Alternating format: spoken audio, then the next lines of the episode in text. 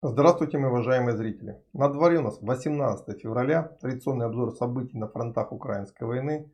Конечно же, опять мы его начинаем с Авдеевского направления, но думаю, что скоро Авдеевское направление уйдет на второй план, потому что цели, которые ставились нашими войсками на данном направлении, в основном на сейчас выполнены. Понятно, что нашим войскам после очень жесткого штурма нужна будет передышка. Но в ближайшие несколько дней, скорее всего, будут небольшие здесь еще все-таки изменения, потому что пока противник не пришел в себя, есть возможность подкорректировать немножко линию боевого соприкосновения для того, чтобы было далее удобно работать уже после того, как наши войска отдохнут и приступят к следующим наступательным операциям на данном участке. Итак, что же вчера происходило на фронте? Здесь, вы знаете, было для многих большим удивлением то, что противник все-таки без боя отдал Авдеевский косохимический завод. Да, было понятно, что ту петлю, которую наши войска накинули на город, с нее э, украинские вооруженные силы отойдут там без вариантов, либо погибнут. Ну, что, собственно, и происходило вчера на, на улицах Авдеевки, потому что далеко не все украинские солдаты ушли. Многие остались э, в подвалах, сейчас идут зачистки, их выколупывают с разных нор, берут в плен. И я думаю, что обменный фонд наших вооруженных сил пополнится сразу на несколько сотен человек. Есть разные пока данные оценочные, которые, ну, как бы я слышал, и те, и другие. На самом деле точных данных пока нет. Но минимальная оценка тех, кого вчера, уже за вчера удалось выколупать, это около 100 человек. Плюс еще 100 человек, которые взяли ранее. То есть не менее 200 человек в Авдеевке уже попало в плен. Хотя верхняя цифра, которую я слышал, это 500 человек. Но, честно говоря, она пока не подтверждена но в любом случае речь идет о сотнях человек, которые попали в плен. Количество убитых пока тоже не подсчитано, но те фото, которые выкладываются в сети, я специально их не буду приводить, говорят о том, что в последние дни, когда противник пытался выходить, и наши войска накрывали его артиллерией и авиацией, они обошлись ему тоже довольно дорого. То есть по итогу здесь было разгромлено сразу несколько бригад ВСУ. 110-я, по-моему, 30-я. Здесь также встречаются, опять же, среди пленных солдат нескольких отдельных батальонов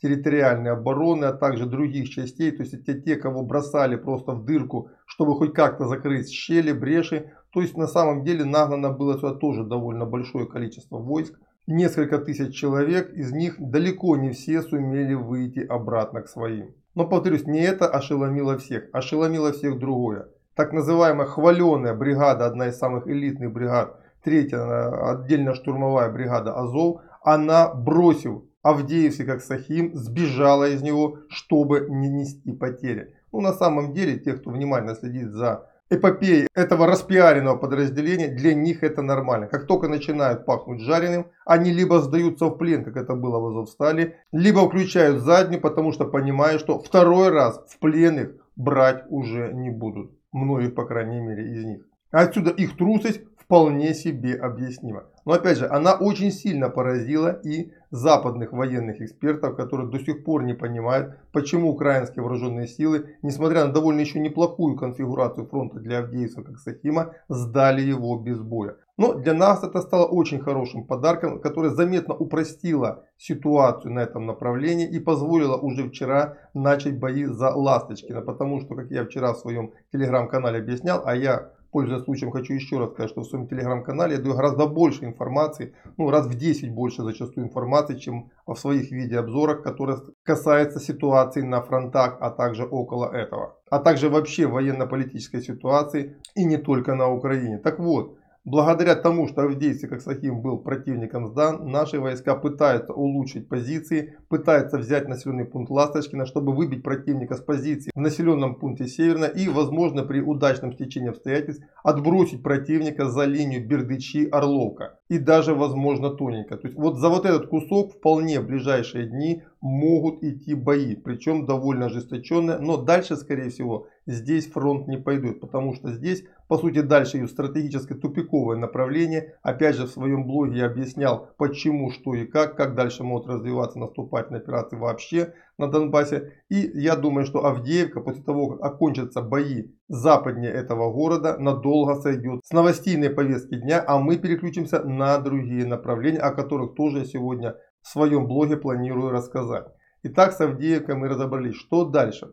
Вчера противник было начал нести волну паники по поводу того, что наши войска, сконцентрировав большие силы, начали мощное наступление на запорожском направлении. Ну, скажем так, пока говорить о том, что мы здесь начали наступление нельзя. Но хорошая разведка боем вчера, вчера была проведена. Наши войска взяли подступы к Работино. В принципе, вошли уже на географические окраины этого населенного пункта, потому что населенного пункта там нет еще с прошлогоднего лета. Он был просто стерт с лица земли работы и нашей артиллерии, и артиллерии противника. Тем не менее, географическое название есть. Вот здесь вчера наши войска выбили противника с двух важных позиций. То есть разведка боем, если это была именно разведка боем, довольно неплохо удалась. Ну и противник ожидает здесь очередного нашего наступления. О том, как возможно это будет развиваться, я постараюсь сегодня поразмышлять на страницах своего телеграм-канала. Пока здесь у нас успехи тактического значения. А еще вторым важным направлением, где вчера были наши небольшие наступательные операции, это Лиманское направление. Мы немного улучшили свои позиции в районе Ямполоки. Но опять же, здесь тоже стратегически тупиковое направление. Серьезных э, наступательных операций здесь, конечно, ожидать не стоит.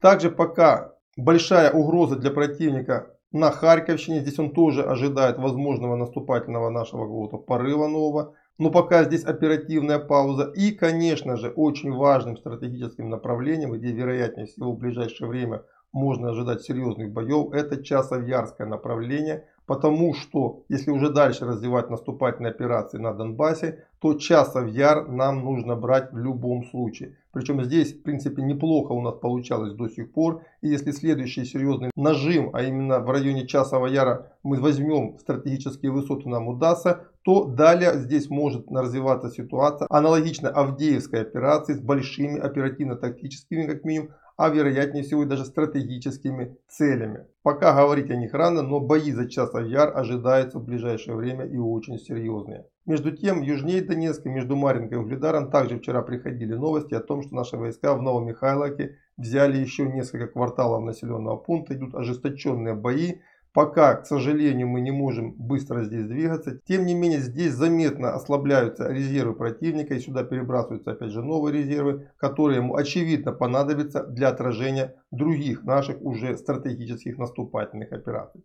То есть вот так на самом деле сейчас выглядит линия боевого соприкосновения. После взятия Авдеевки все выдыхают в ожидании. Мы ожидаем нового наступления наших войск. Ну, собственно говоря, противник ожидает того же самого. Вот это примерно те основные события, которые сейчас происходят на линии боевого соприкосновения. Очень внимательно слежу за этими событиями, повторю еще раз. Гораздо больше информации об этом на страницах моего телеграм-канала. Потому что в рамках моих видеообзоров один раз в сутки все вместить просто физически невозможно. Все, теперь поэтому точно все. До свидания и до завтра.